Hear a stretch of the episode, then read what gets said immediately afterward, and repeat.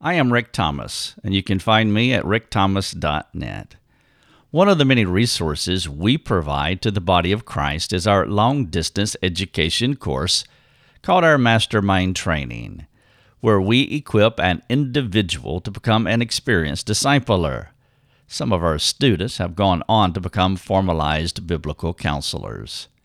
You can learn more about our Mastermind course at rickthomas.net slash education and the number one. Part of the students' training is to work through case studies. There are 48 of them altogether in our program. In this podcast, I'm going to share one of these case studies with you, which consists of a counseling scenario plus a few questions that the student has to answer. You're welcome to use our case studies personally or in small group settings. Today's case study is she buried her son 10 years ago. Mabel comes to you for counseling.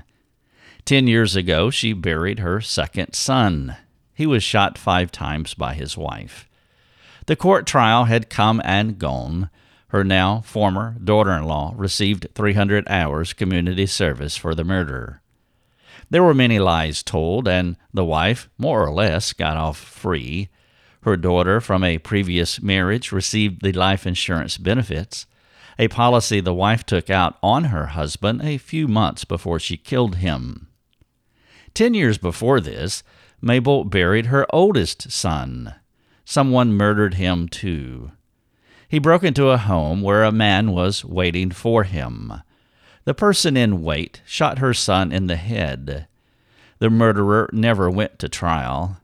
The local police said that her son was one less criminal that they had to deal with, so they were not pursuing the one who committed the crime.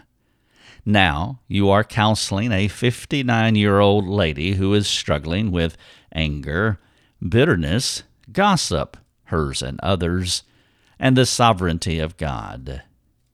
She has lived through two murders 10 years apart. Now is 10 years after the second death, and she is in your office asking for advice. Mabel is a Christian, but her Christianity does not govern her thought life. Suffering dominates her thinking and her reactions. This is the case study that our mastermind students have to work through, and then I give them questions to answer. In this case study, there are four.